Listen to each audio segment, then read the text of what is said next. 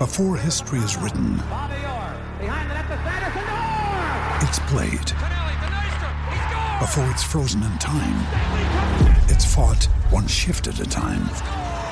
Before it's etched in silver, it's carved in ice. What happens next will last forever. The Stanley Cup Final on ABC and ESPN Plus begins Saturday.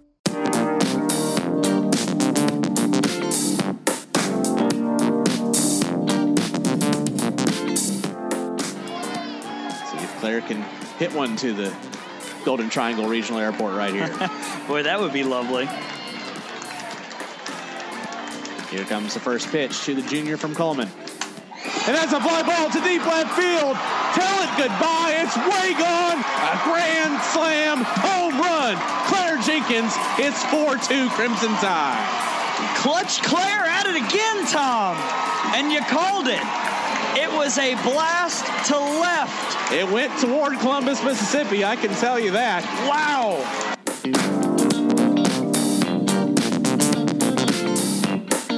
The 3 1 pitch is on its way, and it's a line to short, and they'll throw to third. Double play! Alabama gets out of it. No run score here in the bottom of the sixth inning. What a play by Claire Highlight. Right to Claire Jenkins. And running off of third And Tim Frost. has just been ejected, Oh, here we go, Tom. and rightfully so. And he's kicking dirt now on the crew chief, Scott Mayer. Oh, boy. The 1 1 pitch comes in, and Oh, that boy. hits sides, and she is not happy about it. Oh, here we go. As well, she shouldn't be. Oh, this is so exciting. Did when was when was WrestleMania? Was that last weekend? It was a couple weekends ago. Oh my South gosh! Carolina weekend. But the stare by KB Sides. Oh man, I love it. I love that kind of intensity from these players. The 0 1 pitch. Sides takes that one. That was even higher. This is. I'm Wow. even looking at our friends from TV. Danielle Lawrie looks stunned that that was called a strike. Held up her hands in shock. Uh, Boy, that was. Pat, I Wow. want Yeah, he's out. Yeah, there we go. The 0 1. Wallace lines it right. It's down for a base hit. One run will score. Two runs will score. Morgan rounds third. Here, no, she will stay at third, but it's a two RBI double for Skylar Wallace. It's 3 to 1 Alabama here in the bottom of the sixth. Skylar Wallace, man, just ropes it down the right field line. Oh, you felt like Alabama just had to get the one. And the one was a walk. But by golly, it opened the floodgates. Fouts looks in. The 0 2. Swing and a miss. Strike three. Alabama wins the SEC championship and dog piles in front of home plate for the sixth time in program history and the first time since 2014. Alabama is your outright SEC champions. Partner, I'll see you at Bryant Denny Stadium when we get our ring. Wow. What a moment. The hard work, the months of preparation all season long. I mean, we talked with Patrick Murphy at the beginning of the year about how hard the freshman class turned sophomore class worked to be put in this situation. And to have a freshman come in and get the final six outs, ending it with a strikeout, just incredible. It, man, Tom, this, this is crazy. Welcome in, folks. We are on the road in College Station, Texas at the SEC softball tournament. We have been to practice today, and now for episode nine of Out of the Box, we are taping at a staple of the Tom's Hungry segment, Good Bull Barbecue. Hey, right. Thank you. Thank you very Ray much. Robertson, Tom Canterbury, here with you as always Uh. for this very special on the road segment. Tom, how was your Good Bull? I'm so full, but still want more. Is basically how I how I, I have a right plate of ribs in front of me. Good. so- I'm gonna partake in some of that in just a little bit. Yes. But man, this is this is awesome. Like you, like we've talked about. I didn't come the first time because I was asleep until noon that day for some reason. but my goodness, this has definitely lived up to the hype. This is this is the Hawaii of barbecue joints. It has lived up to the hype. You're exactly right. And we are not alone. We are joined by SID extraordinaire Nathan Sheehan. Yay, all right, yeah. And Alabama pitching coach Stephanie VanBrakle. Yes. Hey, who, by the way. Speaking of extraordinaire. Yes, who, by the way, had two of her pitchers Yes. win SEC awards today, which we will get Amazing. to in just a moment. Here's your trip around the bases. It is a short episode today. We're at the plate, literally and figuratively, eating barbecue and talking about Alabama sweeping LSU in Baton Rouge. Oh, that was fun. Amazing. And then winning all of the awards. then we will advance to first, talk about what's happening in the SEC tournament, what the bracket looks like, and the replay rules that are coming. The press release finally came out. We know what we will be reviewing. Yes. And then we will steal second with the real SVP, Stephanie VanBrakle Prothro. Yes. Talk with her about what she did to manage five arms. A lot of development going on this Crazy. year, for sure.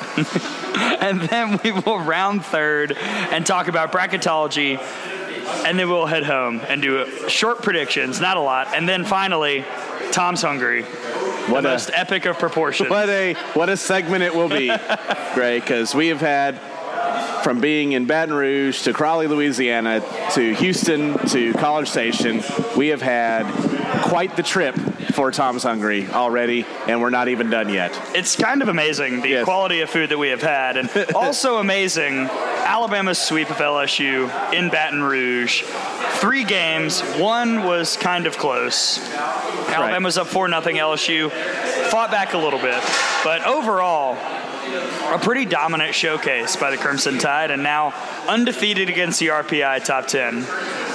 A bunch of those wins, true road games, seven of the nine true road games. I've run out of adjectives to describe what this team has accomplished this year. It, it was really just a uh, an unbelievable weekend. The performance by both the pitching staff, the defense, and the hitting, all three of those, I should say, was just uh, off the charts. And game number one, a pitcher's duel through six innings, Montana Fouts and, and Sunseri going back and forth. A leadoff home run, or in the first inning, a home run by Bailey Hemphill, giving Alabama the one run lead. And it was trying to make that one run stand up. And then the seventh inning offensive explosion, led by Kaylee Tow, who we talked about needed to kind of start coming through here in those type of situations with Alyssa Brown and Bailey Hemphill hitting so well. Got got to take advantage of that, and it started happening in that seventh inning of game number one, and then at that point, Alabama just had all the momentum for the entire weekend. I wonder if Tow listens to the podcast because I, I, I called her by name. Oh, wow, said yeah. you need Kaylee Tow to be a little bit more productive than one for 12 in a series. And she was three for 10 with a double and a home run. First home run in 19 games, I believe is what it was. So good to see Tow get the power back. Bailey Hemphill, a three for eight weekend with the home run as well. Alyssa Brown kept getting on base, but Montana Fouts. My goodness, Nine innings, a win, a save, no runs allowed, yeah. four walks, four strikeouts. Unbelievable. setting the Alabama record for most times as pitcher of the week in the SEC, and so well deserved. Getting that complete game in game number one, and then coming in for the save. Imagine all the options that Patrick Murphy has when he can start Montana Fouts or start Sarah Cornell and bring the other one in in relief, and it's just. And that, that's not even mentioning the other three pitchers who are outstanding too. So it's it's a it's a tremendous lineup for Alabama in the circle. And then when the, the offense can do what it does, we've seen a lot of times in these big innings, like what happened in the seventh inning on game number one. It's actually the middle to bottom of the order that actually gets things started. Yeah. And they're the ones that are scoring the runs when the, the boppers at the top are knocking them in. And uh, you saw that. And then game number two, as I remember we, we mentioned uh, after the game, imagine at the beginning of the season if we'd have said that Alabama's going to win the SEC and the game winning one in the clinching game would have been a solo home run by Maddie Morgan. Wouldn't have believed it. would not have believed it. Like a lot of things that have happened this year, would not have believed it. And just getting production from everybody, and it's not every time through, but getting the timely hits when Yes. you when you need them the most. Bama's not just bulldozing people offensively, but getting the timely hits when they need it. It's been outstanding. What have I said for the last couple weeks? When you have the it factor, the it factor does not show up every inning. Otherwise, you're just really good. You don't. It's not something special. Yeah. The it factor shows up when it's needed most, and it has for Alabama at key points. Game number three against LSU, Yes. getting the sweep in Baton Rouge, which has not happened since 2005 when someone was pitching for Alabama and hitting pretty well too. Who was that? But I, I don't remember her name, but she was pretty good. but that, what a performance in game number three in a game that in the standings was virtually meaningless for Alabama it was good to get obviously get the win and get to 50 wins on the regular season, but that game meant so much more to LSU than it did to Alabama, and the Tide just came out and, and handled the business from the get go. Yeah, we talked about it. It was it was Alabama winning because they could. I mean, yeah. they didn't need it; they just did it anyway. didn't matter. Good. Good. Well so done. This is a team that is just absolutely rolling right now. And the awards rolled in as expected. Coach of the Year, Patrick Murphy, which, by the way, he was on the first episode of the podcast. He was. And since the podcast's been around, SEC Championship, Coach of the Year award. Is there a correlation that is for you to decide? And we finally figured out what we need to do in our prediction segment to help things yes. out as well. So we'll take credit for that too. That too. Freshman of the year, Montana Fouts. No one is surprised. No. Much deserved. She was fantastic all year, and LSU was just the icing on the cake. Montana Fouts, again, like Hawaii, is the Good Bull Barbecue of uh, of Alabama bat, uh, pitchers because she lived up to the hype. You know, to have one of the most highly touted recruits in recent memory in Alabama history coming in and thrown right into the fire and from the beginning when we saw what she did to what's turned out to be a really good Arizona team in Tucson into the SEC. Uh, just she's been outstanding and uh, is going to continue to be for the foreseeable future at I'm Alabama. so excited to see yes. what she does the rest of her career. Sarah Cornell, SEC Pitcher of the Year, a 1.75 ERA, nine and one record the transfer from Hofstra, you've said she might be the most important addition on the team all year long, and that proved correct because especially when Montana Fouts went down, yeah. somebody had to pick up the slack. It was Sarah Cornell, and she was spectacular. Yeah, second straight year she's won her conference's uh, pitcher of the year. It's crazy. Coming from Hofstra, she was the Colonial pitcher last year, and I remember we were watching the uh, South Carolina regional in the clubhouse when Hofstra was three outs away from eliminating South Carolina from their own regional with Cornell in the circle, and you could you could see it then there that she had yeah. she was she had had what it took, and uh, for Patrick Murphy to be able to add her to the arsenal here this year has been just unbelievably huge because not only does it give you that one-two punch with Montana Fouts, but it has kept you from having to use all of your depth all the time. You can throw in Krystal Goodman like in game number three, and she's totally different than the first two and can be just as dominant. It, has been as big of an addition for what it does for the staff as it is just for her just being an outstanding pitcher, yeah. which she is. So it, it was a great uh, compliment to her and to show that Alabama heard the quote number two pitcher, the best in the conference. Yes, and also on her birthday. Happy yes. birthday, Sarah Cornell. What a birthday it was here today. Yes. When she got the news. All of the candles, all of the gifts.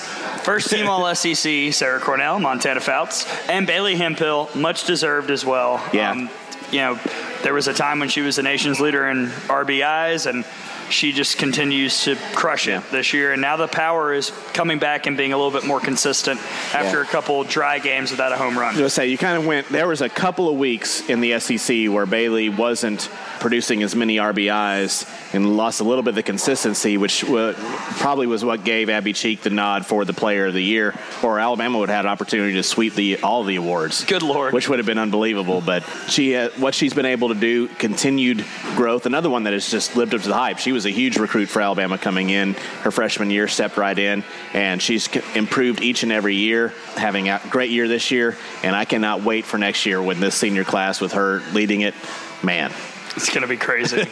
How about the second team All SEC nominees? Two, one will be a senior next year as well, Alyssa Brown, mm-hmm. and also Maddie Morgan. We've talked about how just I mean, insane. Her rise has been at the plate.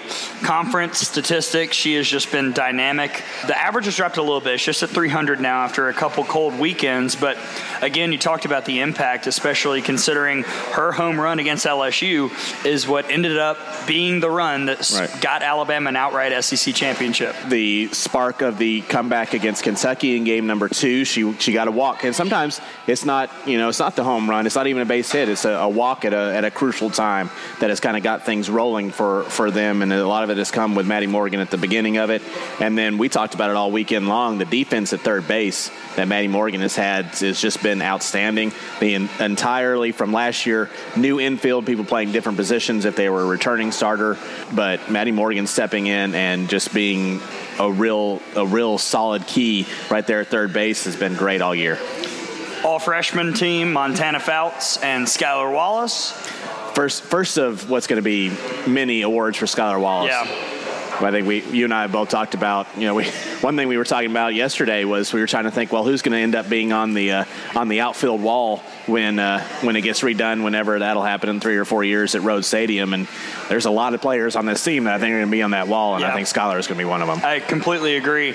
And then on the all defensive team, Sarah Cornell got it for the pitcher. Yeah. And uh, Alyssa Brown, obviously, of in course. center field. Yeah. The eraser. Just nothing happens out there. And we've seen so many spectacular catches right. from her since the beginning of the year. Well, and then in addition to the spectacular catches, just the catches that she makes that made are made look easy that would have to yeah. have been spectacular or un, unable to be made by normal center fielders out there. Uh, just a, a great job by her. And it, you know, she saves runs. And when you have the pitching staff Alabama has, if the defense is out there saving runs too, it's just it's almost not fair. No, it's not. and this is a team that's now 50 and six heading into the postseason. And uh, I think we're going to talk about the uh, the SEC tournament in just a second, but can you find a hotter team or a team that feels better about themselves than maybe Oklahoma right. in the country? I mean, I can't. No, in no way. And I mean, I think this is the first time we looked it up that Alabama has won 50 games in the regular season since 2007. And then you, you go back and they played more games in a regular season to some of the ones uh, before then. Uh, but to I think it's it's erased the people talking about a weak non-conference schedule or anything like that. Alabama has proven that that record was not yeah. a fluke. That that that record was not inflated. It was just Alabama being really really good, and I've and I've enjoyed it. And it, it's a not only are they is it, is it a great team, it's a great team to be a part of. It's a great team to follow. All the girls are great. That's they have gelled together. They're happy for each other, and it's it's a lot of fun to be a part of. Absolutely, and there's still more to come. Yes, a lot more to come. The SEC tournament this weekend because we have put it in play. Who are we this week? Uh, I think we should be Maddie Morgan. All right, Maddie Morgan. Yes. We have put it in play. and we're advancing to first here in the Out of the Box podcast, taping at a Good Bull Barbecue. Oh, our so favorite place. I'm gonna grab some food here during yes. the break, real quick. We're going to advance first. When we come back, we're going to break down the SEC tournament bracket and talk about replay. What can be reviewed? Hopefully, everything. Hopefully, all the things. because it needs to be. That coming up here on episode 9 of Out of the Box.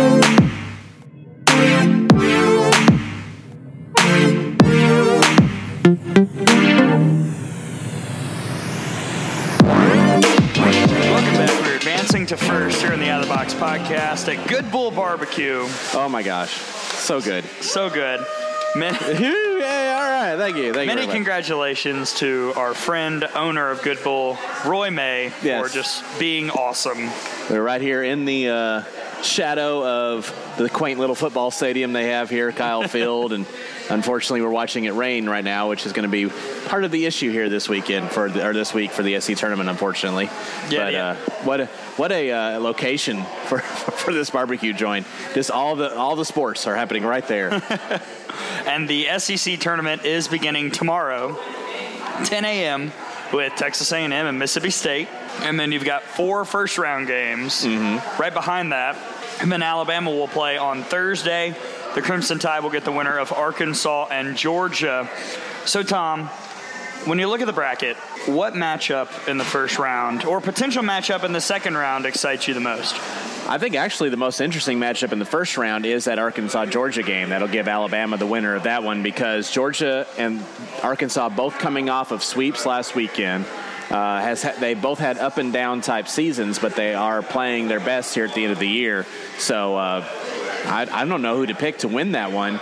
Uh, because you got the Georgia offense that has finally figured out, put it back together after the injuries throughout the year, and an Arkansas pitching staff in Autumn Storms and Mary Haff that seem to have kind of righted their ship as well. They've had some ups, ups and downs all year long, even to the point of now where it looks as though Autumn Storms would be their quote number one, maybe even over Yeah. over Mary Haff. So um, it's I think that one has the most intrigue to go to where you kind of flip a coin on it. Uh, the other one was South Carolina and Florida. You just want to just know what Florida's mindset is entering this weekend. First time they're playing on the first day in the SEC tournament, and I don't know how long, but it's got to be a long time since that's been the case. And South Carolina, who has uh, kind of tailspun toward the end of the year, just got out of the uh, the 12-13 game with the win on, on the last day of the regular season. So that one's intriguing because of that. But I think the best game of the first day is going to be Arkansas Georgia. I am fascinated by, again, this is with the precursor that Mississippi State beats Texas A&M. I'm fascinated by Ole Miss Mississippi State if that is the matchup we get. Yeah. First off, does Van start Emily Williams? Well, so Emily Williams, if she plays and starts against Ole Miss, who do you start against Texas A&M then? I assume Grace Fagan. I mean, she was Right. fantastic against Florida in that game two victory. Uh, She was pitching really well. She had at least six strikeouts, seven strikeouts. She was uh, she was remarkable, which was interesting because I wasn't that impressed with her when I was watching film No. preparing for that series. But clearly, there's been some development in the circle as the season has gone on. I think Mississippi State is a team that could make a run. I really do. I mean, I, I kind of we kind of talked about it before the year. We said could Mississippi State be that team? I, they figured things out too late to Right. really affect the conference race, but. Fa Leilua, first team All SEC. Mia Davidson, first team All SEC. Kat Moore, first team All SEC. They have the same number as Alabama, who won the conference. Crazy, crazy, Absolutely crazy. Yeah, so it's the other six basically in the lineup. Right. Yeah, what are you going to be able to do with them? And then do you get the, the solid pitching? And the thing with like Emily Williams, the number one, but she is a very effectively wild pitcher. Uh, it's like the game against Florida when she gets the win, she walks six people in the seventh inning before and, and held off Florida after an hour and a half uh, lightning delay with two outs in that seventh inning to get the win there. So uh, it's going to be a, a nail biting situation when Emily Williams is pitching, but she is very effective. And um, with Ole Miss coming off of being swept by Georgia, having a chance to go from winning the conference as the weekend started to not even getting a first round bye in the SC tournament by the end of the week. And Uh, maybe losing to Mississippi State and not getting to host. I mean, Right, they're dropping down my seed line, which we'll get to later. Yeah. So, what is their mindset like? So, there, there's. We were at, at practice today, and you could tell uh, Mike Smith still upset about the illegal pitches being called and, and letting everyone know about it. Uh, so, have they moved on from this past weekend? I remember that's something we said about uh, 2017 when Minnesota came to Tuscaloosa. Where they were the number one team in the country in regionals, and then they got sent here. They never got over it. Right. And they, at some point, you have to. All right, this is our situation. We got to go do it. Can they get over it? Looking ahead in the bracket, it's hard to ignore the potential Alabama Kentucky rematch in the semifinals. Yeah. Oh boy. which will be very interesting to see how Patrick Murphy does his pitching Yeah. uh, this weekend, or this week, I should say, because there's a scenario where if Alabama plays Kentucky in the semifinals, that could be the first time you see Montana Fouts all weekend, all week long. I mean, you could you could conceivably say Montana Fouts until the championship. Right. You could pitch Krystal Goodman on Thursday against Arkansas or Georgia because she has already beaten Georgia. Right. And we haven't seen Arkansas yet, but they're not an offensive threat, really. They're weaker in the batting categories in the SEC. There's Sarah Cornell, pitcher of the year, Yeah. against Kentucky or possibly Ole Miss or Mississippi State or A&M. And then Fouts, full week of rest in the championship. That would be that'd be quite that'd be quite- crazy. and again, that's part of the pitching depth that uh, Patrick Murphy has and Alabama has, which is I think it's going to become more and more of a norm to see this much pitching uh, on a staff. But it, Alabama's been ahead ahead of the curve as far as that goes. All right, so who in your mind, Tom, really Uh-huh. needs to have a good tournament? With with everything that's at stake after this week, Right. who just needs a really good showing? the winner, I think both Florida and South Carolina both do. So whoever wins that needs Yeah. to kind of try to see if they can make a run at it. I think both Missouri and Auburn are too far out for this weekend to really make too much of a difference. And then, as we talked about with Arkansas and Georgia, you know, I, I don't know if they've been able to do enough anyway, but they're going to be, both of them are going to be tough number twos in a regional to get out, especially Georgia, uh, who's, might, I mean, if they are able to make a run all the way through, which would mean beating Alabama, uh, probably beating Kentucky, winning the SEC tournament, they could probably make a case for we should be a top 16 national seed now. so maybe them. But I don't think anyone is in a case where they can just kind of throw it away. Yeah. I think everyone needs to play well. I've got two. One for NCAA tournament seedings, the other just to try and play better. The first is Auburn. I mean, they've lost 10 of 12. It's too bad. I, if I, they- I hate I hate to see it. It's just too bad. if they go one and done, I'm going to have a tough time picking them to win a single game in the NCAA tournament. I mean, they are just on a complete slide. For- We talked for They, weeks have been known about- to not do well in the NCAA tournament in those situations. That's true, and we, we had heard that Michaela Martin would be back by the postseason. Now I'm hearing she might not be back at all. Yeah. So we're, nothing is definite there. If she's not back, they're in a lot of trouble. Chardonnay has done a good job in you know in, in a battlefield promotion that she's gotten, and uh, but I not not well enough to help them make a run in the postseason. I don't think. Yeah, and the other one to me is LSU. I think they need to win a game. They can't lose to Florida or South Carolina. They need to win a game, maybe two, feel a little bit better about themselves. Try not to be that eight seed. Um, right now, I think I have them at a six or seven. We'll look at that when we get to that segment. But LSU needs to get a game as well because they just got swept at home. Yes. And we're not really all that competitive in the Who series. who, uh, who swept LSU at I home? I believe it was Alabama. Oh yes, Yes, it was. yes. Allison their Habits loves reminding people of that. winning their sixth SEC championship outright. Uh, all right, so before we go to break, replay will be at the SEC tournament this year. Yeah. Here is what can be reviewed. Read Okay. all the rules. All right. Deciding if a batted ball called fair is foul or fair. Okay. Deciding if a batted ball called a ground rule double or home run is fair or foul. Deciding if a batted ball called foul that could result in a ground rule double or home run is fair or foul. Spectator interference.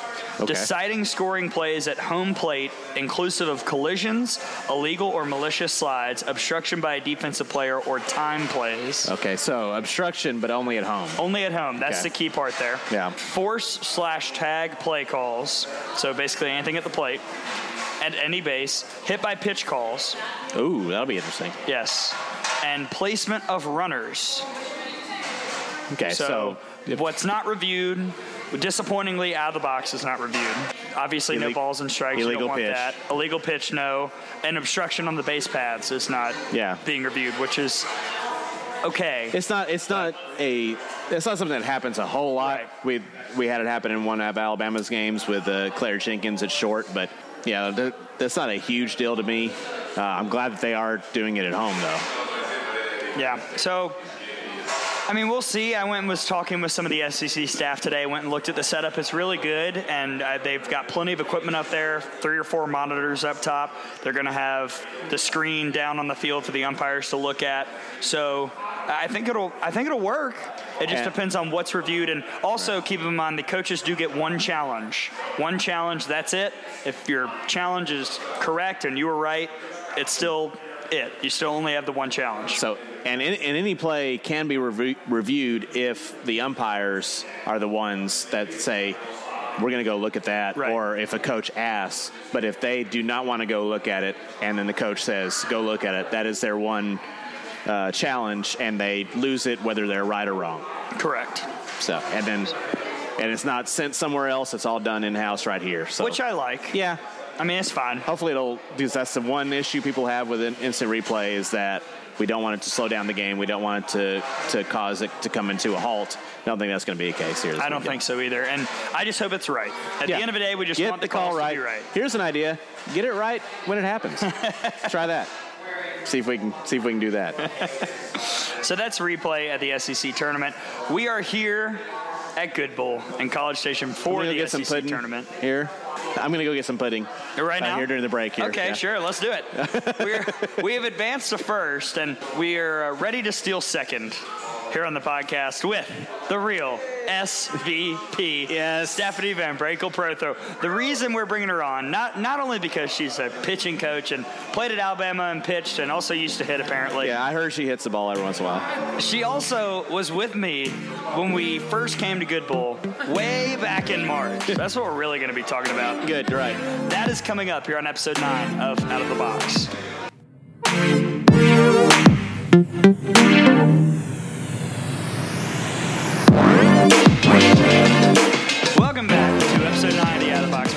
We are stealing second here. Gray Robertson and Tom Canterbury. Tom's off to get pudding. So I am here with Alabama pitching coach Stephanie VanBrakle Prothro. Steph, how are you? I'm good. How are you? Good. Before we talk about your pitchers, all of the award winners, let's talk about barbecue. Mm. I got a, I had a plate of what was full of ribs and tacos. it's there's one rib left. We were here at Good Bull back in March during the Texas A&M series. Yes. And you said the potato salad was the best you've ever had. For sure. You loved everything you ate. Loved it. I mean, are you like are you a barbecue aficionado or do you just kind of eat barbecue on the side and just you realize how good this was when you came here in March? I think I just realized how good it was. Um, I did a clinic in the fall, and my and one of my friends that was running the clinic, she told me about this place, and we had it, and it was so good, and that's why we came back in March, and then I really got to experience everything. We did not have the potato salad the first time, so um, the potato salad is definitely good. And my husband's um, mom makes really good potato salad, and this this beats it. But don't tell her that. Oh. Don't tell her that, Oh no, everybody. we, we, we probably shouldn't be saying Yeah. that on this podcast, but it is very good, and I credit you for bringing us here because I w- this was not on my radar. You were the one that texted me in March. yes, so- said we're going to this place. Come on. Yeah, and I'm I'm from the north, so we don't really barbecue's not our thing. So this is all just living in the south the last you know 15 years, um, picking up the barbecue kind of side of things. I mean, it's delicious, and I'm glad that you mentioned being from the north because you're a little northerner. Yeah.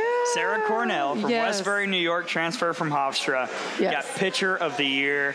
Uh, I was told that when the news was announced on the bus today, you leapt out of your chair. Sarah was just beside herself with joy. She was crying actually. I mean, how, how did it feel to have a, a pitcher come in who was pitcher of the year in the Colonial, but the SEC is a different animal.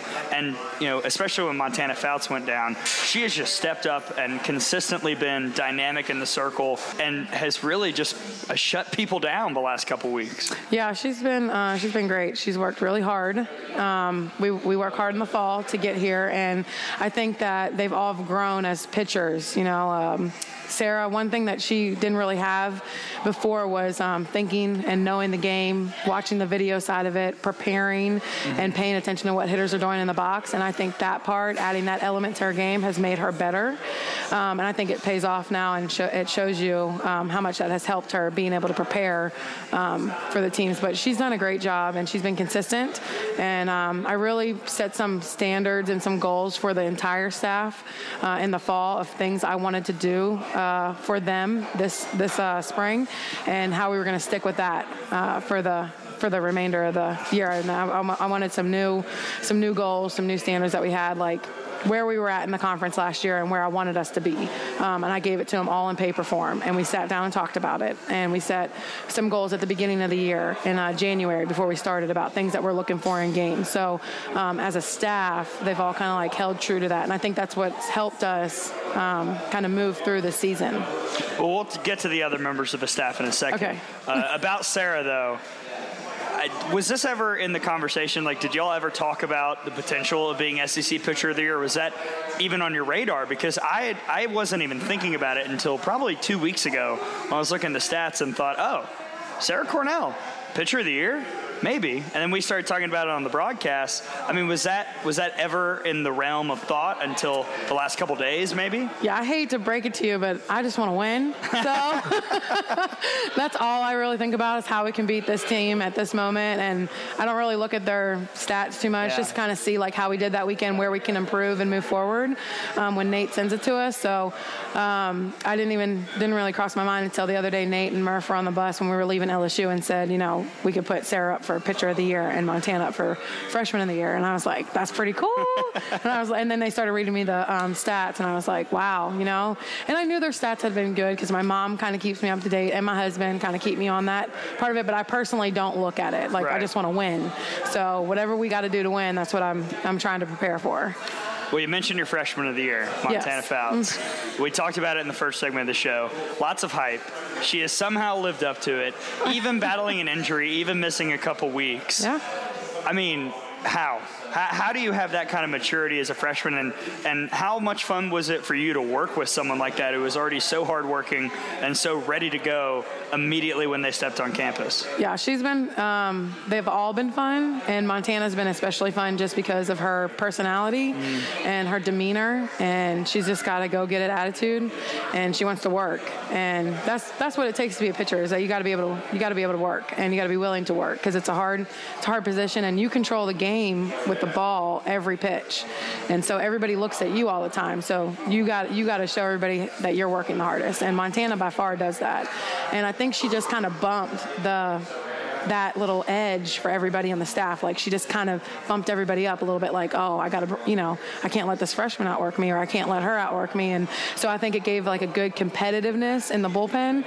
Um, and then but you can't help but love her, you know. So like even though she's like great and she's like the superstar, she's also like a really great person and she's really great to all of her teammates and she's such she has a sweet soul.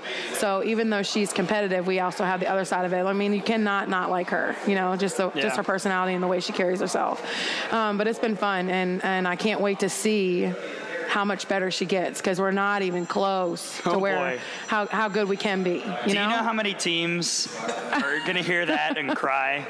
I mean, seriously, was there was there a moment where you realized that all the hype was true with Montana Fouts? Because for me, we, are not there in the offseason. Mm-hmm. You're with her a lot more, obviously. For me, it was the Arizona inning. I think it was the fourth, where she gives up the three hits in a row.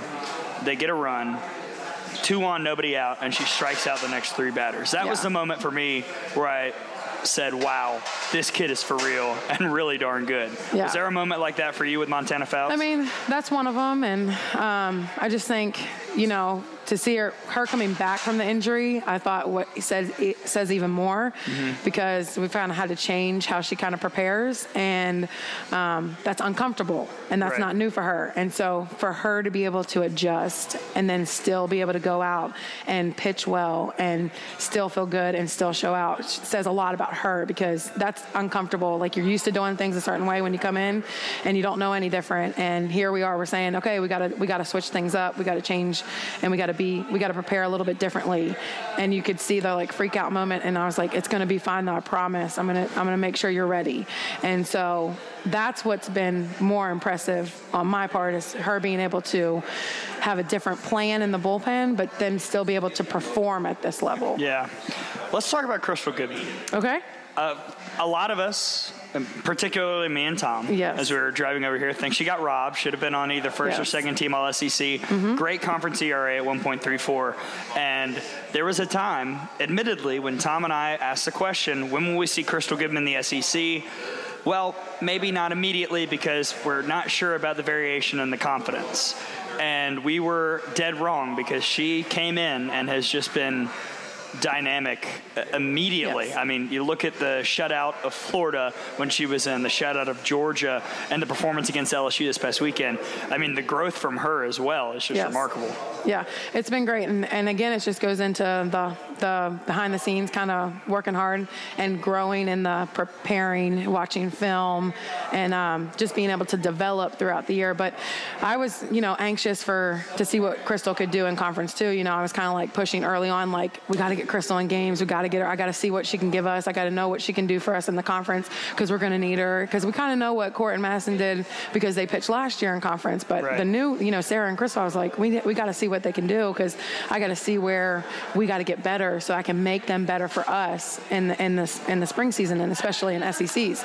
Um, but she just has been you know, a nice surprise for sure. And she deserves to be on the all conference team, but it's just the way it works. And, um, you know, I, I, made sure to tell all of them today that uh, they were all important. The staff was, they were all important to this. And just because one person gets it doesn't mean that that makes anybody else lesser on the team. Like, we can't get all these awards if we don't play well, if we don't right. win. And so it takes everybody to do this. And that includes the staff. Like, it takes all of them. Like, everybody pushes each other to make everybody better. But she's been a great, great surprise, and she works hard, and I think she's grown along with Sarah the most in the mental side of it, um, preparing, and then being able to like analyze. Okay, I need to be better here, and then how can I be better? So I did this wrong in the game. That wasn't a good pitch. All right, next time I know, I learn, I grow, and I move forward. And I think they both have done that. And Montana does that also, but mm-hmm. those two especially have done it the most and have seen you know the rewards because of it. Yeah. Stephanie VanBrakle Prothro here, episode nine of Out of the Box. We were at Good Bull at the SEC tournament, Alabama pitching coach. And uh, Steph, we're here at the SEC tournament in College Station. It's an interesting week because we got here last night on Monday. We don't play until Thursday. Uh, at most, you'll get three games. You've got a pitching staff of five. So, how do you manage that many arms, uh, knowing when to throw somebody? Uh, you know, how do you manage the rest? I mean, there's a lot that goes into mm-hmm. postseason tournaments like this. Yeah, I think, and the important thing for anybody, but is we want to be consistent. We want to keep doing what we've been doing. Uh, it's kind of what I've been telling the team all year. Is like we don't need to do anything extra. We don't need anything less. We need to keep doing what we've been doing. Um, but like they all will just keep preparing like we would if it was just like a regular Friday, Saturday, Sunday. So I'm not sure who will throw Thursday, but whoever that'll be, they'll know tomorrow, and we'll prepare. And um, they'll start watching video tonight, and we'll watch video tomorrow, and they'll all watch it so that we're all ready.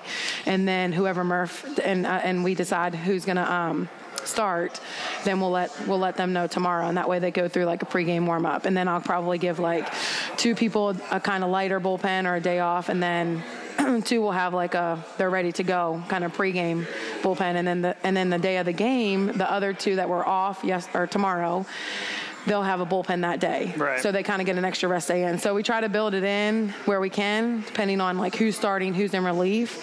Um, but sometimes it just really depends on how the game's going too, because even you could have off, but Murph will say, "Hey, I need so, and I want her to go in." Blah blah blah. So then they need to be ready. Right. Um, so we just kind of manage it the same way we've been trying to uh, all year. It's tough, but um, I mean, he'll want everybody ready probably Thursday because you know we want to win. Right. So whatever it takes to win. so with the five arms, before we wrap up, sure. I mean, how how has this year been compared to the many years you've been coaching? This is your eighth season, right, right Alabama, right. and you've never had this many pitchers. So would you say it's been? I'm sure more challenging, but more fun also, or just a different kind of challenge? I mean, how would you personify what this year has been with so many people that you are in charge of? Um, it's definitely been a. It's always a lot of work, but this has been a lot more challenging as into how I can fit five in a, in a three-hour practice. um, um, and what we what we absolutely have to work on and things that are like okay i really need this from you today but this can wait until tomorrow or you know what i'm going to keep it light today and we're going to really work on this tomorrow and just figuring out who how each pitcher works, you know, because Montana likes to throw a little bit more than the other one. Sarah doesn't like to throw as much. She feels good after you know 40 minutes, which is a good thing. Right. But um, Krystal and Montana like to throw a little bit more, you know, and Courtney's feel is like Sarah. She feels good after a while, and then Madison likes to throw a little bit longer also. So being able to fit all the pieces together has been challenging, but it's been really fun to have five. And um, you know, Sarah is really fun to be around. if you haven't been around her, she's before, walking on sunshine. Oh my gosh, time. she is just. She, she, I was actually just laughing at her earlier at practice because she was dancing, and it was ridiculous. And the in the bullpen, I was like, "You are a nut," but she is so much fun to be around, and she just keeps a light kind of airness around with everybody else, and it's been fun for me to coach all of them because they're they are so different personality wise and pitching wise, which I think is like why we're successful because they are so different from one another and they complement each other. So um, I just it's been fun. And I've been pushing for this for a couple years with Murph. Like, I want more pictures. I want more variety. I want so like we finally get it, and so I knew what I was asking for, but it, has it, been fun. I think we're gonna. I think you're starting to see that more. Like uh, Tom had said earlier, staffs are getting bigger because you need the variety in pitching, mm-hmm. especially to get through our conference. Just because it's it's just a hard conference to get through. It's a, it's a good game every game, and you need you need the arms to make it to make it through. And finally, Steph, uh, before we let you get, if you want this last rip, it's all yours. the catching relationship. There was a moment in LSU, two strikes, two outs, bottom of the seventh. Montana in the circle, 0-2 against Leah Andrews. Obviously, the biggest moment of Montana's career, probably a strike you win the SEC. And Reagan Dykes goes out and talks with the defense and specifically with Montana. And that's the kind of leadership we've seen from Reagan all year because she's a captain, but also the catcher relationship with the pitchers. And when you've got really two catchers mainly with Bailey mm-hmm. and Reagan catching five pitchers, it's important to cultivate that relationship or those relationships between those players. How has that happened this year and what steps did you or Coach Murphy take to make sure that happened? So I think um, Reagan is just a natural kind of leader, and she kind of takes over the whole team. And then having her and Courtney in the bullpen together, and them both being captains of the team this year, has been, I think, it's been awesome because. Um, you know they they're both on the same page about things and they get it and Reagan is in the bullpen you know a lot with us working but you know Reagan has been like an extra coach, really, for especially for me. Like I bounce a lot of ideas about how we should attack hitters, um, how we should, how, how do you think she's looking? Like, where do you think should we, you know, well, just kind of like running things off of her throughout the game, um, just so I make sure that we're staying on top of the hitters.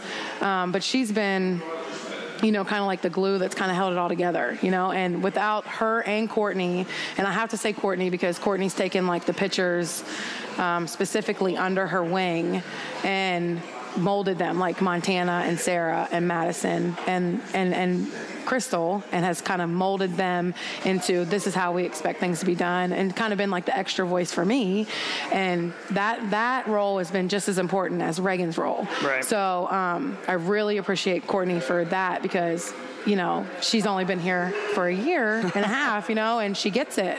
And then Reagan, you know, being able to go out and say stuff during the game that, you know, we can't call timeout all the time. So for us to have a senior leader out there and a catcher, especially, that understands each pitcher personally and knows what they need to hear in a moment.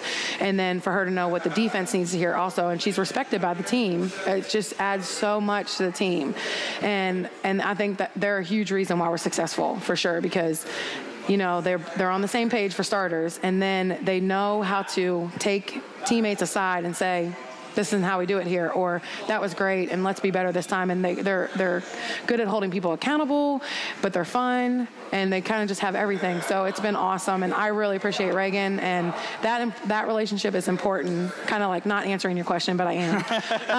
um, the pitcher catcher relationship is so important because the pitcher is not as good as her catcher for sure. Right. And if you we don't have a good catcher back there, the pitcher is not as good. Montana's not as good. Sarah's not as good. Krystal isn't as good. Court and Madison, they're not as good if we don't have a great catcher, and that's what a great catcher brings to the table, um, and that's what you want out of your catcher. And we we do stress that a lot in, uh, about the battery, and the, and we call it the battery because it takes pitcher and catcher. Mm-hmm. Um, but Reagan's been been great. I'm really gonna miss her.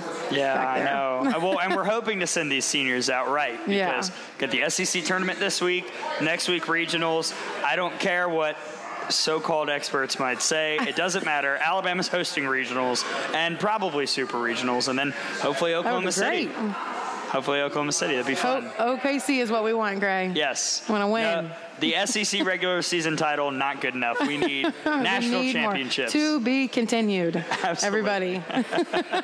that is Alabama pitching coach Stephanie VanBrakle Prothro. Steph, thank you. Thank Enjoy. You. The, this tournament. Enjoy this piece of rib if you want it. This is a blast. All right. Thank so you. That is Stephanie VanBrakle Prothro, Stealing second with Steph, but now it's time for us to round third and talk about the bracket. Where does Alabama fit in? What about everybody else? That coming up here on episode 9 of Out of the Box.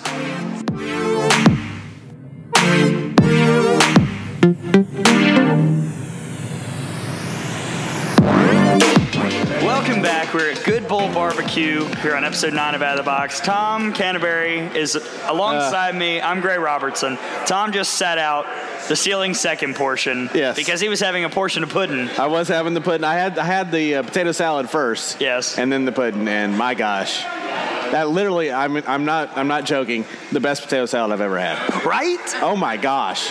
We have we have only been telling you that for months. Again, I'm sorry I slept through it the first time. I'm glad I made it here this time. well, my gosh. It is time for us to round third. And talk about the bracket because Tom, Yes. in I, I think what five days, five days we will know who's in the NCAA tournament.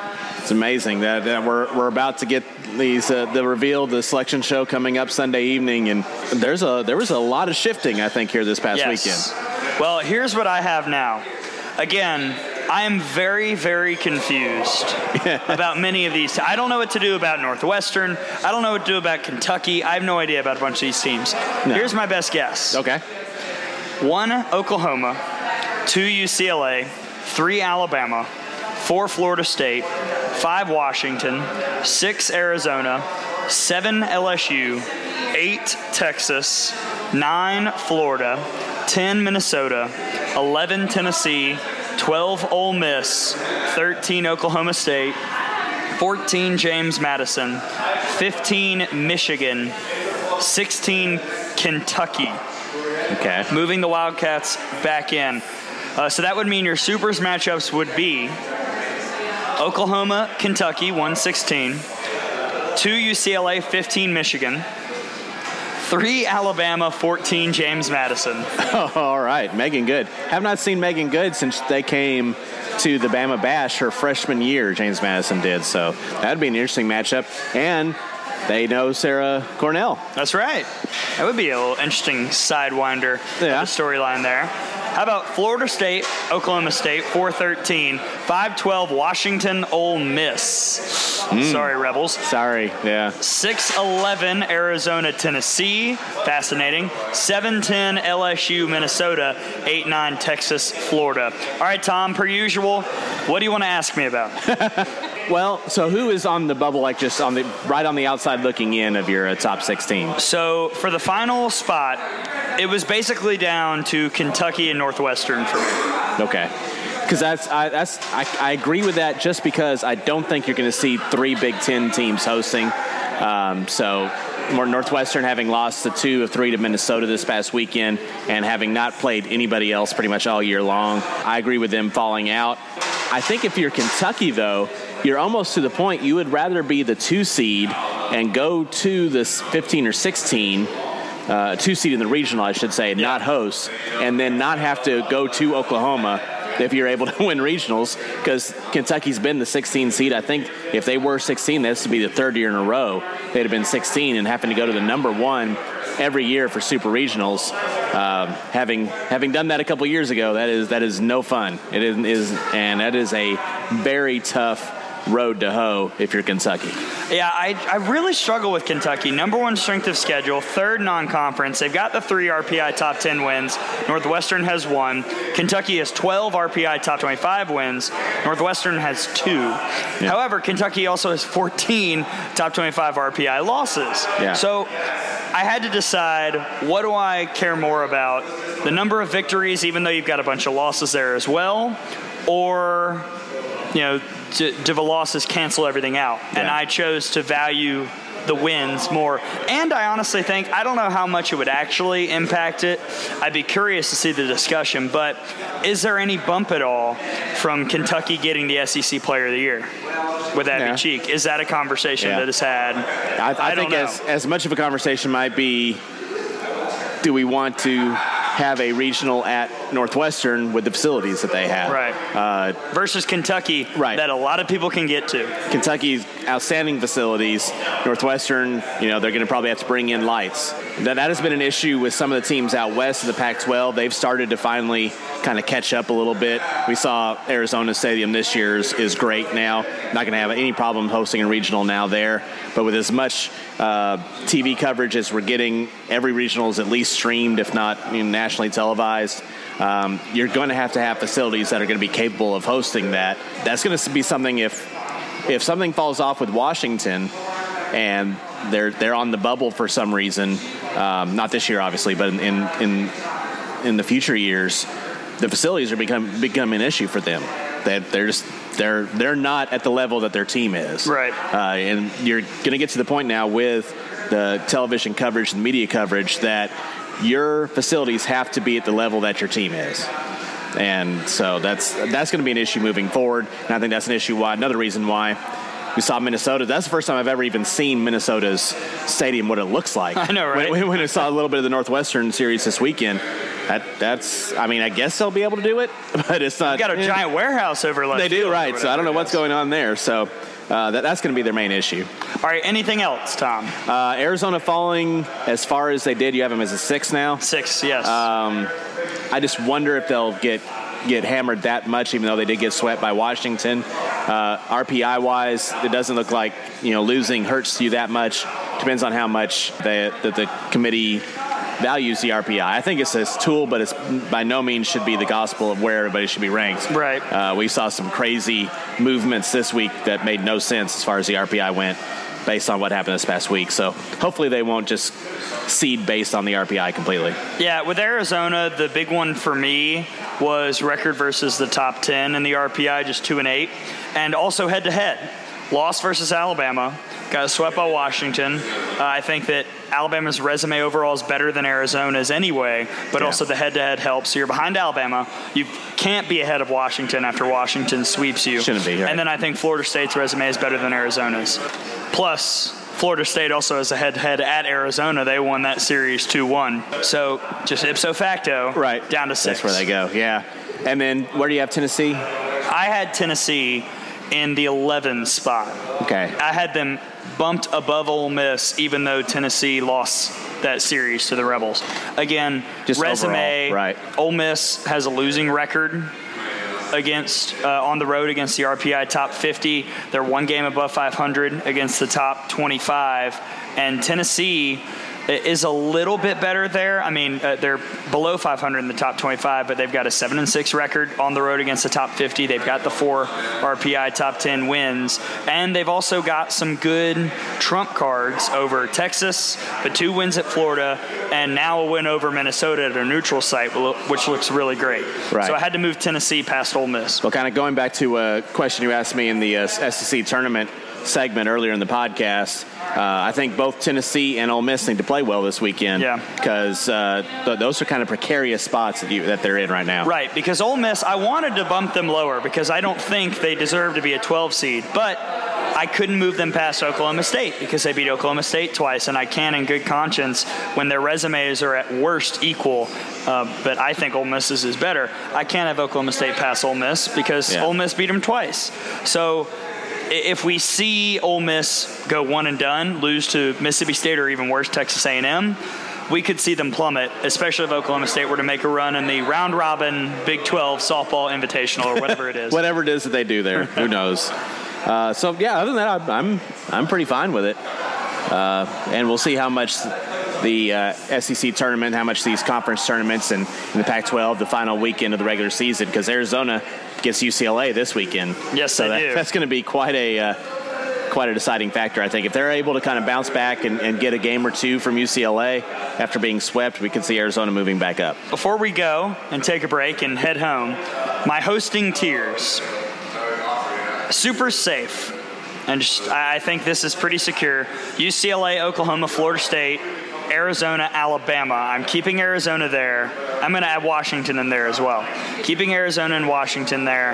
If Arizona gets swept by UCLA, you move down to the Supers bubble, but I think their RPI will help them Yeah. a little bit. Supers bubble, Texas, LSU, and Minnesota. I think in Minnesota were to win out, win the Big Ten championship, you could see them pass Florida and possibly get in over Texas. And I think I saw they're on, they're the third seed in the Big Ten tournament. yeah, they came in third in their conference. Unbelievable. Crazy. Yeah. Regional safe, Tennessee, Florida, Ole Miss, Oklahoma State. I don't see Florida making a super regional unless they win the SEC tournament. Yeah. I think the ceiling is higher for Minnesota than it is for Florida, even though I've got Florida ranked higher right now in the seedings. Okay. And then regionals bubble, Michigan, Northwestern, James Madison, Kentucky, barely hanging on by a thread, Louisiana, Auburn, somehow. Yeah, I'm just yeah. barely, I mean, they are Yeah. literally a finger. Yeah. South Carolina and Texas Tech. So Texas Tech. I think Texas Tech kind of got themselves back in the conversation with the two wins over Kentucky. uh, I don't see any way Auburn. I, I will. I I. I, will take their thread off and let Here- them here's a pair of scissors. Yes, because I, I don't see Auburn hosting at any way unless they're able to win this tournament. Yeah, that's the only reason they're still on the board. I, I think that even can. then, it's still a, it's still an iffy proposition. Right. Yeah. That would be uh, that would be very tough to come Yeah. back from. It would certainly be unfortunable if they got sent to Washington for regionals. I would, Would hate- it? Would it be? I would really hate to see that well, more than anything, really. We'll see because we will know on Sunday. Yes, we will. Where everyone goes. Watch party in Tuscaloosa. Was that eight o'clock central? Is when the selection show is, I believe. Yes. Yeah. So we'll see what BMO and the gang have cooking up on the ESPN family of networks when the selection show is announced. All right, we're here at Good Bull. We've had our barbecue. We're about to go somewhere. But before we do that, we have to head home. Yes, we do. We're getting waved around. Patrick Murphy is sending us in it. It's time for us to head home predictions, updated standings, and Tom's Hungry, including an appearance from SID Extraordinaire, yes. Nathan Sheehan. Yes. Here on the Out of the Box podcast, episode 9.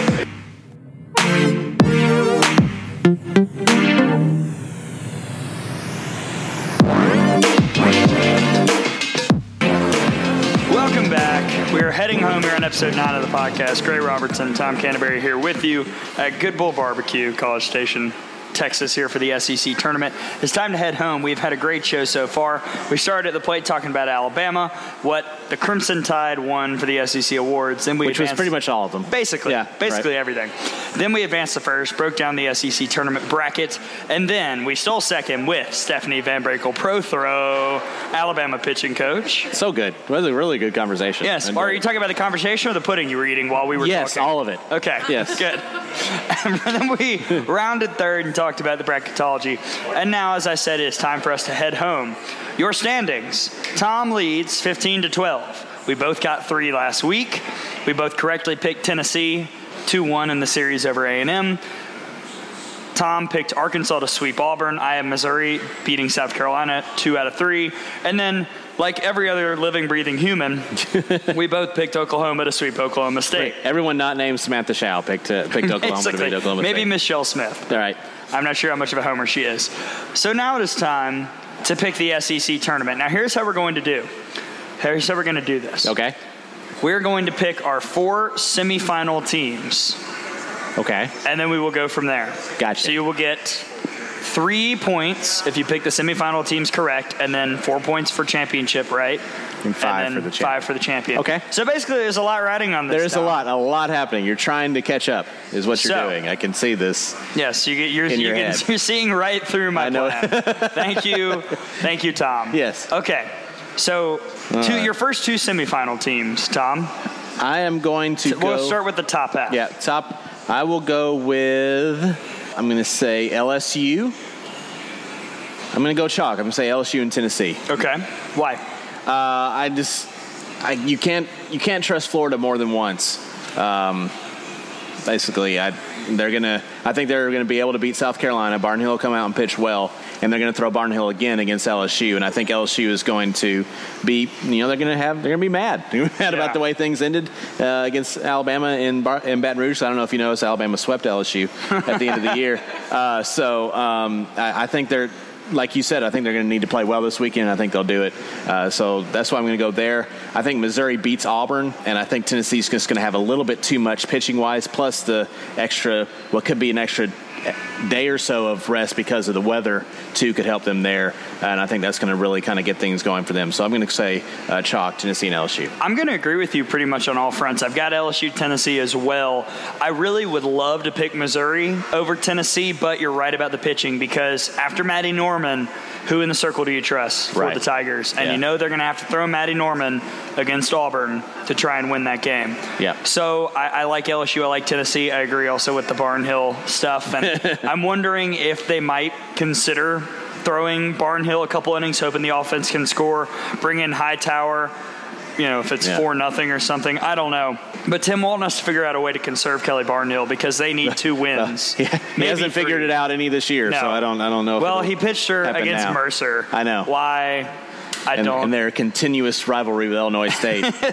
uh, yeah. All right, Tom. Uh, I will go first this time for Okay. the second half of the semifinals. Yep. This is very tough because I actually think Alabama has a really difficult path here because you've got, you could argue, two of the hotter teams in the conference other than yourself. Right. That being said, I'm going to Well, take. and remember, I know. I don't think that, I don't think it'll adjust things though if I say Alabama makes the semifinals. Okay. So I'm going to say Alabama makes the semifinals against Kentucky. We don't want Miss Dykes, Dykes coming I after know, us. I know. Donna Dykes does not need to be coming coming to Good Bull and yelling Right, at us. yeah. For being no, but I do think Alabama will make the semifinals because a big reason why is the trend. We've talked about how history um, is important, and Alabama's bucked a lot of trends this year while keeping with many others. And Yeah. one thing that has always happened, as long as Patrick Murphy has been around, is Alabama has won at, least least, one. one SEC tournament game. Yep. So I think that will happen. I think they will beat Georgia, although I think that game will be spectacular, and I can't wait to see it. And then I've got Kentucky beating Mississippi State in the second round. I almost want to take Mississippi State because I, I just am so curious about Emily Williams. I think our girl Fa Leilua, Falala, Fa Leilua, yes. and Mia Davidson. I just love this Mississippi State team because they're actually playing it's a lot of like the team that I thought they would be. Yeah. Potentially like that spoiler team. And this is the kind of event where they could spoil because I'm not sure they're good enough to spoil an NCAA tournament, make a run to supers Yeah. or anything. But that being said, Abbey Cheek is really good. Grace Baalman has been on fire. I think Kentucky and Alabama are in the semis. I'm going to say Alabama again. Like I said, I, I don't think we're jinxing by saying they'll at least win one game. Uh, I'm going to go with Alabama, and I think Alabama is going to have to play two Bulldogs in a row. I think they beat Georgia, and then they'll have to play Mississippi State. Wow. Yeah, I'm going to say Mississippi State gets on a run because how many times do you see it? We see it in the NCAA tournament. Yeah. The teams in that first four, you know, getting a game under their belt, they can kind of get things going and uh, kind of roll the momentum. And Mississippi State is on fire. I mean, Right. they just won a road series at Florida. Right. And the multiple games, where does that affect you more? It affects you more pitching wise. Right. Mississippi State's all about hitting anyway. Yeah. So they just have to have a uh, serviceable uh, performance by their pitcher, uh, who is, you know, if, if Emily Williams, she's going to walk 10 anyway. So, you know, and still, and they still have a good chance to win. Right. Uh, so I'm going to say Mississippi State does beat Ole Miss, uh, beats A&M, beats Ole Miss, beats Kentucky, Bama, and State in the semis. All right, semifinals. LSU, Tennessee, Tom. Who you got? Tigers. You can go LSU. Wow. Okay. Because again, after that after that first time out, you get to where you can't trust Tennessee at this point any either. LSU is, is a more talented team, I think, overall. So I'm gonna I'm just gonna say Tigers. I think they're just a little bit better. I'm intrigued because who does LSU pitch after they play Florida? I assume they throw Sunseri against Yeah. Florida. You could you could argue there she's their ace. Yeah, Who after that? Do you throw Wickersham against Tennessee? I would. But, I mean, yeah, I, I would too, but she's also a freshman. yeah, because I think And who, I, if she has struggles, who comes in? I think Beth Torina is kind of kicking herself for starting Gorsuch against Alabama instead of uh, Wickersham. Um, so I, I I think she's going to go Wickersham there, uh, which I, I think would be the right call. And uh, Tennessee, you're kind of you're struggling at that point. Yeah, I I know more about Tennessee's pitching staff there and who they would have in that situation. And I also don't think that they would have to use Rogers to beat Missouri. I think they could use Matty Moss and beat Missouri. So I'm going to take Tennessee Okay. and say right. they make the championship game. All right. All right. I've got Alabama, Kentucky. Revenge game. I'm taking Alabama. I'm taking Alabama over Kentucky because I also think that, you know, while we've talked about Grace Baalman and Autumn Humes being hot, they also both got lit up against Yeah. Texas Tech. Right. And we'll see how the game goes against Mississippi State. We both have that happening. I have Kentucky winning, but I highly doubt you're about to see Mississippi State be held to a run or Yeah. shut out. True. So I just think Alabama's not going to want to lose three games to Kentucky in the same season. So give me Yeah. the Crimson Tide to make the championship. At the risk of, of facing the wrath of Miss Dykes, I'm going to agree with you. I'm going to go with Alabama beating Mississippi State because that's a that's a Cinderella, Cinderella run for Mississippi State, but I don't see them being able to beat A&M, Ole Miss, Kentucky, and then Alabama in a three in a three day stretch. Um, and That'd be a heck of a murderer's yeah, row. it would be. Yeah, it's a very tough uh, slate for them. So I'm going to say Alabama as well. All right. Our championship series. You have Alabama LSU. Right, We, we so- just did this. Yeah, and LSU wins. LSU just, Okay. just kills them. It's not even run rule. It won't even be close. Okay. I've got Alabama, Tennessee. I will take Tennessee as well. There you in go. run rule fashion. might as Kalen well. Arnold, just might as well game. not even show up. Why are we? no, but seriously, because I have to drive home the next day, which is going to be a nightmare. Right, yeah, so let's we go. do we do have a selection show on Sunday. Right. But that being said, the matchup wise, you got Alabama LSU storylines there are remarkable. LSU looking for revenge, and Alabama Tennessee. I would love to see it because we didn't get to see it in the regular season, and I think it would be fascinating, especially if the pitching scenario went down like we thought, where you're not seeing Montana Fouts until the championship, which is crazy. Right. Or maybe just as a closer, maybe in, in the semifinals type situation. And you could do the same thing if you're Tennessee. I mean, you've Yeah. got the three. I, they wouldn't, but you could save Ashley Rogers for the championship. Yeah. Again, I don't think they would, but conceivably, it would be an option. so it'll be a lot of fun. Yeah. Ho- Hopefully that's the that's the scenario.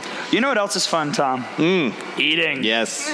It's my favorite. It, I enjoy it. well, I've heard that you're hungry. At this very moment, I'm not, but maybe later. But you have been hungry. yes. And that is our segue Thank you very into the Tom's Hungry segment of the show. I will be sharing a microphone as well with SID extraordinaire Nathan Sheehan. Yes. because he too He has also- thoughts about food, and he is eating eating with us every week. Right. So uh, as as we bring uh, Nathan Sheehan in, um, what a what a great stretch for Alabama on the road, getting to go to Baton Rouge, Crowley, Louisiana, Houston, Texas, and now College Station.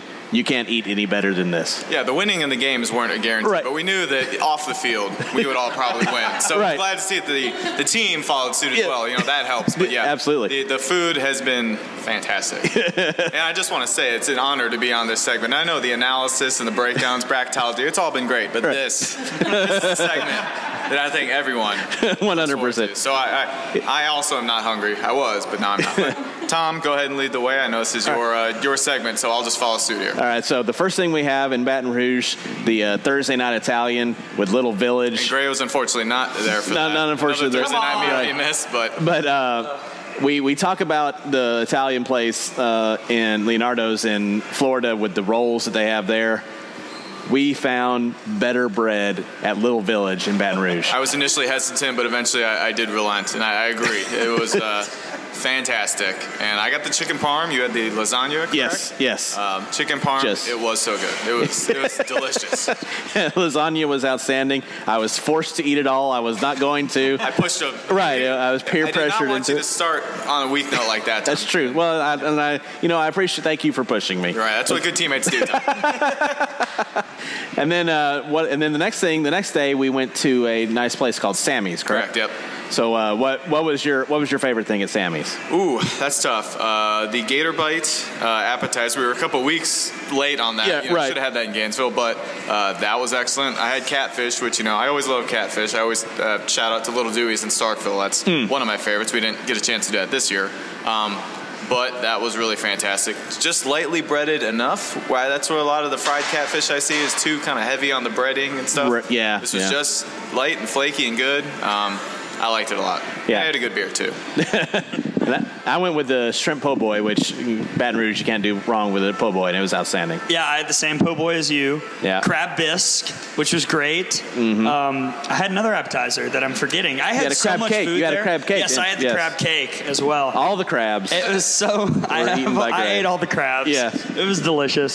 Sammy's Grill, big fan, and that was my first meal of a trip. Right. So that was a great way for me to kick it off as well. and we were we were wondering if Sammy's was even going to make the cut because the only negative about Sammy's was it took a while to get out to us, but once it was there, it was great. With such a good food slate, we kind of have to nitpick. Right, you So, yeah. find, find something there.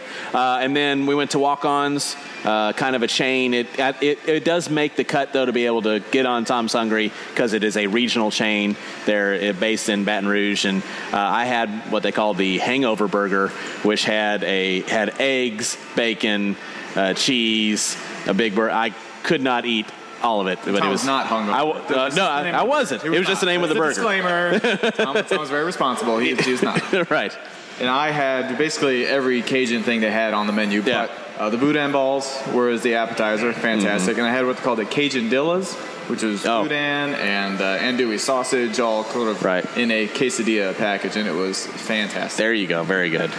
And I had the chicken Alfredo. That would be dough D E A U X. I'm gonna, I'm need to ask them to learn how to spell. Walk-ons really hammered that home. They're all about the X's there. the chicken Alfredo was superb.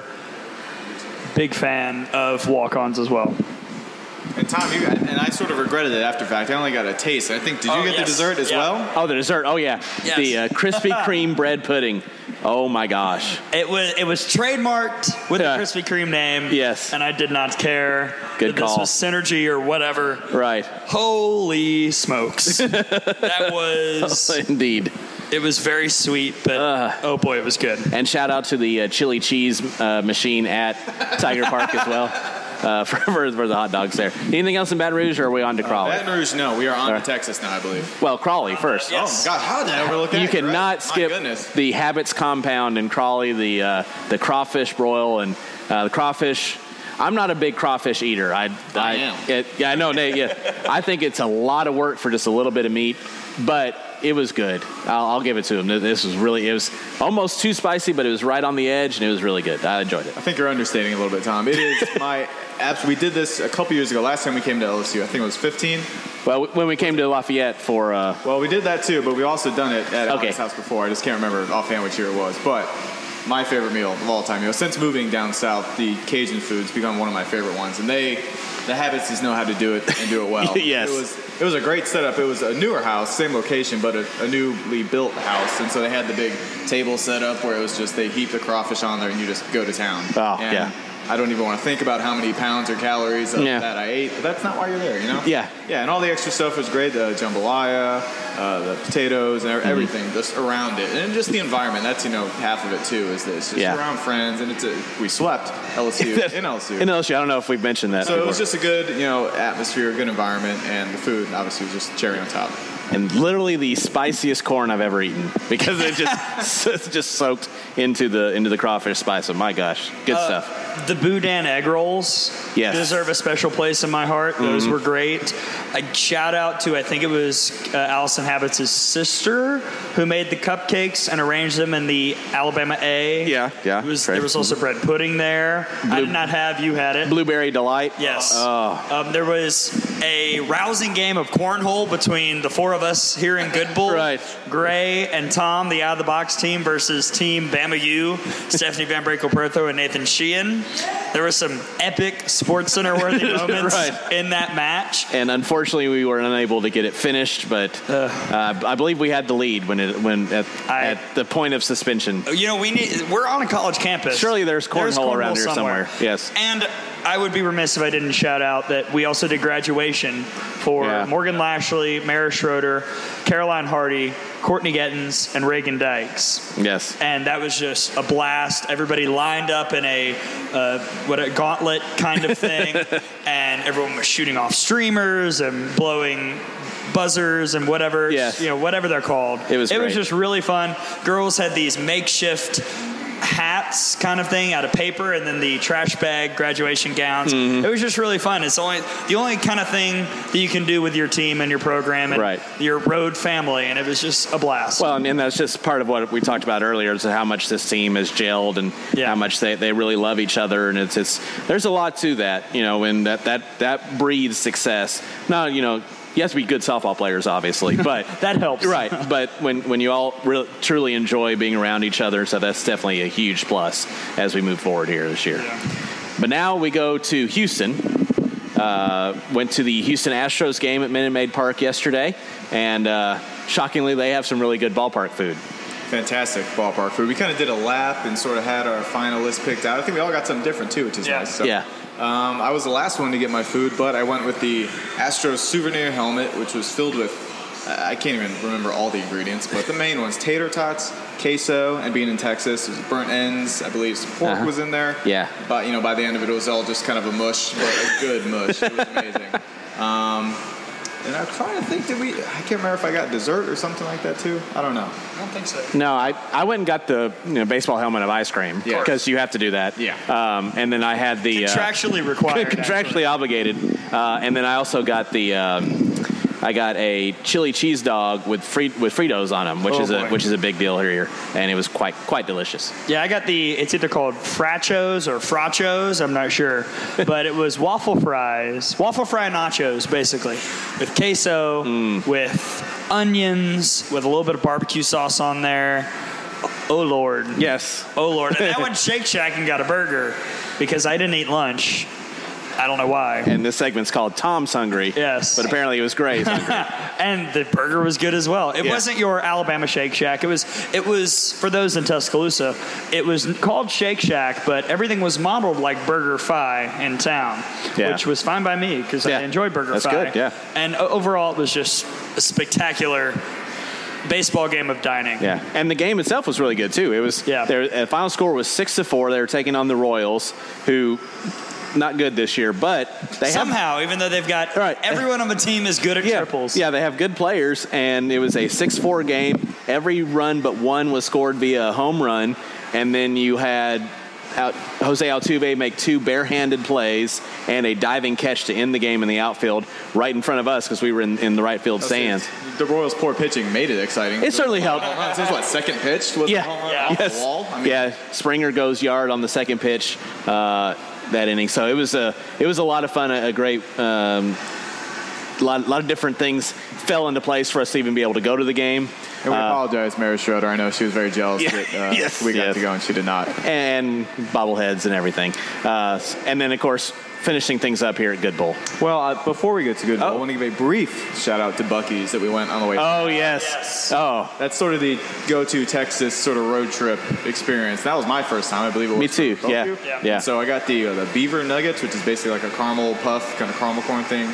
Amazing. And Yeah. again, being in Texas, had a uh, Dr Pepper icy, which they like their Dr. Pepper around here. Loved it. Yeah, and it was, uh, if you've never been to a Buc-ee's, imagine middle of nowhere, mini Walmart with gas is what this thing is. and it was it was awesome. You could you could spend an hour just walking around Buc-ee's and deciding what you're going to get. Yeah, we went to the Waller, Texas location. I got the spicy, I think they're called sizzling saltines at the Oh. suggestion of Nathan Sheehan because he said that Yes. Sydney Littlejohn's mother had brought them a while back. And uh, I tried them and they were delicious.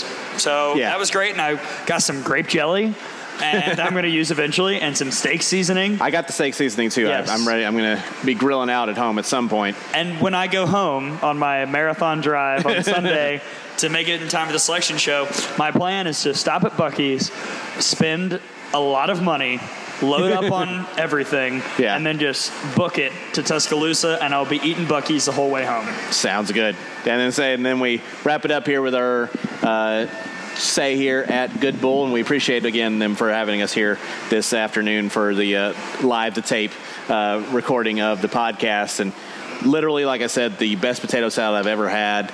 Um, the barbecue sandwich I had, macaroni and cheese was outstanding. Just uh, a really great in a place where you're going to find a lot of great barbecue. This this definitely stands out. Yeah, definitely a lot of competition around, but obviously they're one of the best. And it's the first time for Tom and I. Like I think you mentioned earlier, Gray and Steph both came here last time. Yeah. Um, I ended up getting the pulled pork, and I also had the potato salad. And I'll also have to agree with you, absolutely fantastic. Went back for the uh, banana pudding, which was equally great. Honestly, don't think you can go wrong with anything here. I mean, it was Yeah. great. And like you said, the ownership was great, allowing us to come in and do this and just kind of hang out. You know, a couple of Alabama guys and uh, Texas A&M territory, just having fun. Yeah. yeah, it's a great atmosphere, uh, great restaurant, and most importantly, great food. There you go. As the rain pours down My outside, you might be able to hear it in the background. Uh, yeah, thank you to Roy May for letting us come and post up here. Uh, even like now, they're closed, and we're still here recording the Right. podcast, which is just very nice. And they've extended their hand for the rest of the week and said we can come anytime, which is just great.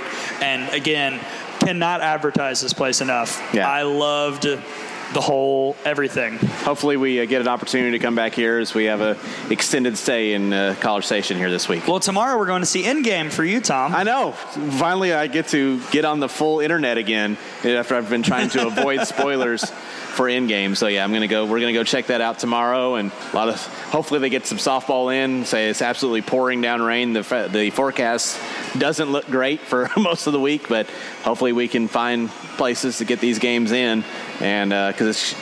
I mean, we're here. Yeah, you so. can make the argument, and I know we've had before that the SEC tournament is as tough of a tournament as you'll see, including the Women's College World Series. Yeah. Just top to bottom, anyone can beat anybody. We talked about it before. Alabama has six losses in the conference this year, and uh, they were to the and four of the six were to the three bottom teams in the league as the standings ended up. So anyone can beat anyone. That, that's a testament to those teams. That's not not yeah. saying anything against Alabama. That's a testament to those teams. Anybody can beat anybody in this league. So it's going to be a great uh, tournament here this weekend. But if we struggle to play games, we can always eat. Now, come on back. And join the Tom's Hungry. That's Tom's yes. Hungry. Thank you to Nathan Sheehan for popping yes. in. Yes, thank you very much for having me. This, it's been great. Really, honestly, the podcast has been a lot of fun to listen to. I know a lot of our fans and everybody really enjoys it too. So good job, guys, kind of keeping everybody entertained and. Uh, obviously, it's a well informed, good discussion, um, and it's been fun to listen to and great to be on. Thank you. Thanks. Thank you. So nice.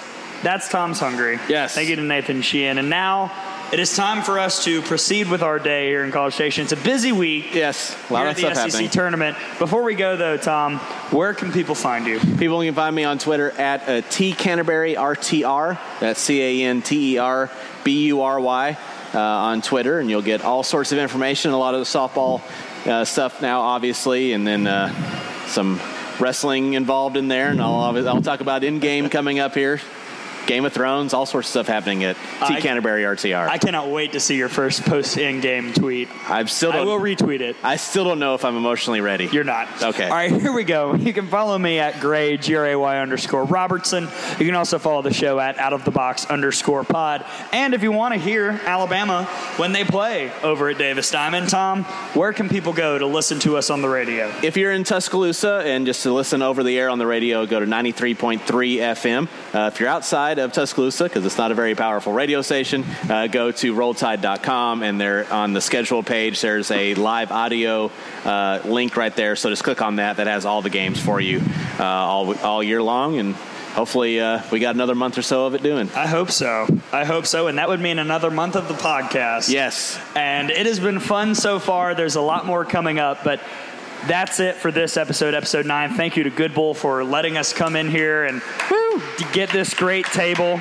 Uh, thank you to Roy May for letting us come in, owner of Good Bull. The food was fantastic as well. Thank you to Nathan Sheehan for joining us. Thank you to Alabama pitching coach Stephanie VanBrakle Prothro Pitch, pitching coach of the year, obviously. Yes, she used obviously. to hit as well. Yes, and she uh, did. and she's got a pint of potato salad.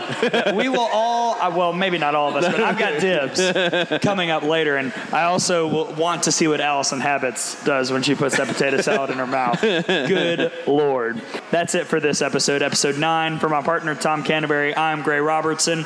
We've got games coming up this week. We will start Thursday here in the SEC tournament, and we will be on the air until we lose, and then we dig into the NCAAs. It is that time of year, Tom. It is mayhem.